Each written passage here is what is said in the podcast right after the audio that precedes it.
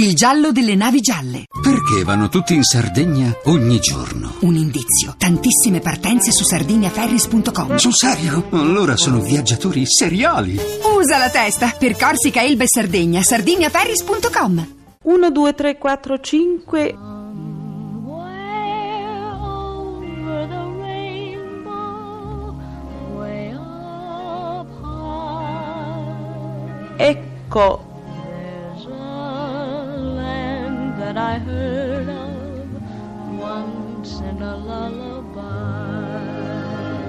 mi, Somewhere over the rainbow, ci, skies are blue, and the dreams that you dare to dream really do come true. qui, Pezzi da 90. Someday I'll wish upon a star and wake up where the clouds are far behind me. La sua storia a volte luminosa, spesso torbida, troppe volte è rinata e offuscata da altrettante eclissi, è comunque nel suo insieme una tragica vicenda che comincia con un delitto, quattro matrimoni falliti, tre figli, un tentato suicidio, la nevrosi, il manicomio, l'overdose finale della sua morte e in mezzo due Oscar.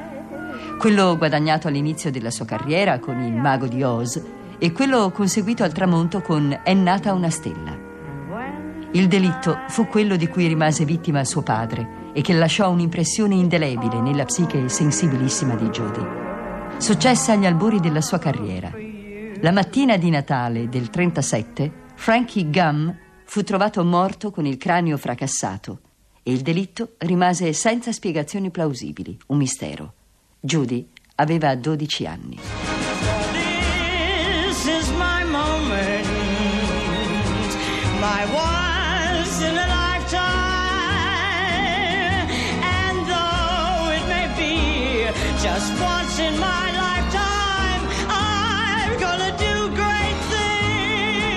sala era stracolma, certo, ma molti avevano l'aria di essere accorsi come quel tale che tutte le sere tornava al circo per veder sbranare il domatore dalle belve. Judy, dietro il sipario, sentiva crescere il mormorio della folla. Aveva paura. Era come un vento caldo, intenso, che le prendeva alla gola, la soffocava. Non ce l'avrebbe fatta. Le girava la testa, era sola. Ma chi era infine? Che faceva? Di chi erano quei 70 chili sotto quel lungo lame Dior? Non certo i suoi. No. Lei, una povera ragazza morta di paura, davanti a una sala buia e gremita. Così sola. Il tono perentorio di Vai, Judy! e la spinta energica di quella mano che la buttava in scena la scossero. E come in coma cominciò ad avanzare, traballando, accecata dai riflettori, con gli occhi sbarrati, così disperata che si fece un profondo silenzio. Danny Kay diede il via e un'ovazione interminabile fece crollare il teatro. Un'ovazione inattesa e incredibile per un pubblico inglese. E Judy cominciò a cantare con gli occhi colmi di lacrime.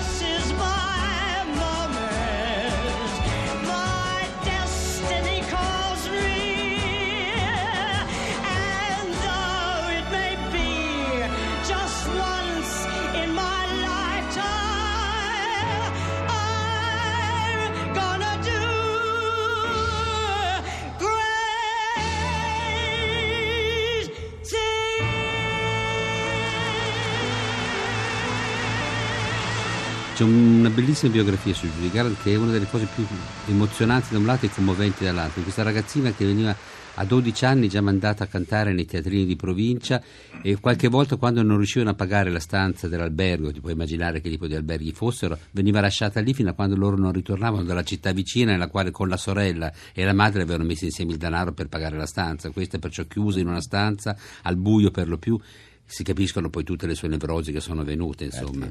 Certo un talento straordinario e quello che abbastanza io trovo singolare è proprio questo rapporto che c'è fra la sua biografia e quella di sua figlia, anche se la biografia di Judy Garland si è conclusa tragicamente e quella Molto di Liza bella. invece non perché l'hanno salvata per un pelo, perché anche Sì. lei il suo bravo Eh, tentativo di suicidio l'ha conosciuto, sì. insomma.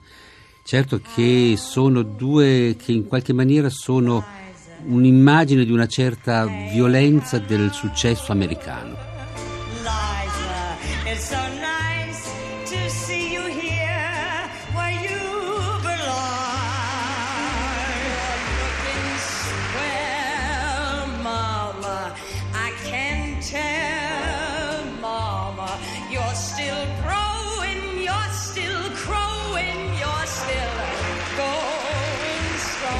La ragazzina che a 15 anni scriveva cantando una lettera al caro Mr. Gable, a 17 era la protagonista di una delle più belle fiabe che il cinema abbia raccontato.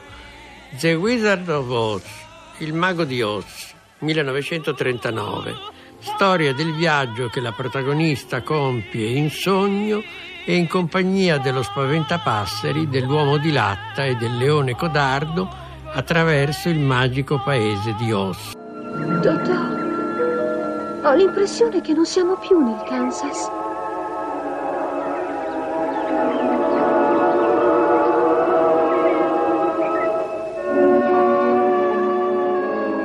Dobbiamo essere oltre l'arcobaleno. Per tutta la vita ho combattuto l'insonnia, ma mi hanno rovinato in quegli anni in cui mi obbligavano a dormire molto poco. È vero che guadagnavo già 20.000 dollari alla settimana, ma ho patito tanta fame e tantissimo sonno. Avevo costantemente le ombre sotto gli occhi. Era il trucco a farle sparire. Eh, ma questo voleva dire badare a non sorridere troppo, a non muoversi bruscamente per non far cadere a pezzi il maquillage. Adesso sono sicura che non siamo nel Kansas. Tu sei una strega buona o una strega cattiva? Chi io? Oh no, io non sono una strega. Sono Dorothy Gale, vengo dal Kansas. Oh, Invece le mie parti erano sempre indiavolate. Dovevo ballare, saltare, cantare. E spesso svenivo dalla fatica. Sembra una serata come molte altre, quel venerdì sera allo Stonewall Inn, se non fosse che quella serata chiude il giorno in cui si sono svolti i funerali di Judy Garland, la Dorothy del Mago di Oz, icona gay quant'altre mai, morta il 22 giugno. Il pathos tra i presenti è palpabile. La gran parte di loro era fra i migliaia che hanno accompagnato il feretro della divina Judy. No, non è decisamente una serata come le altre. Tutta l'America piange la ragazza della porta accanto, Judy Garland, una delle ultime vere grandi stelle. All'età di 47 anni è arrivata alla fine della sua strada. La sua tragica saga ha avuto fine e adesso può riposare in pace. i mastichini vorrebbero solo sapere se tu sei una strega buona o una strega cattiva. Ma no, te l'ho già detto, io non sono affatto una strega. Le streghe sono brutte e vecchie.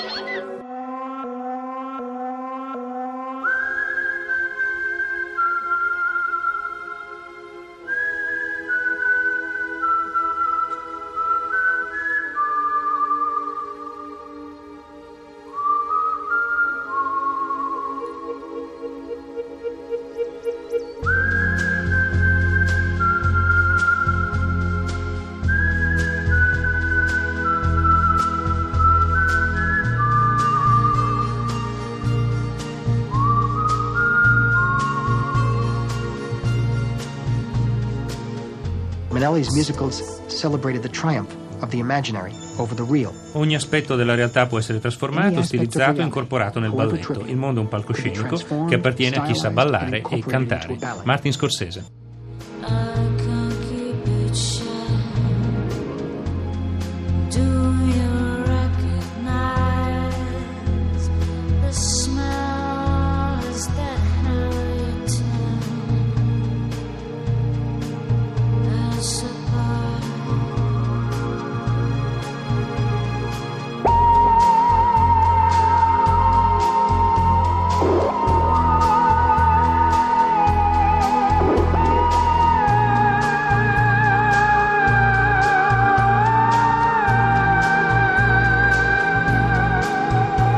Pezzi da 90.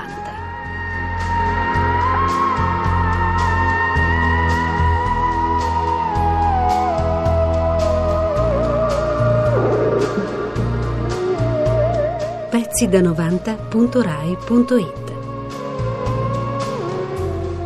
I fool myself to say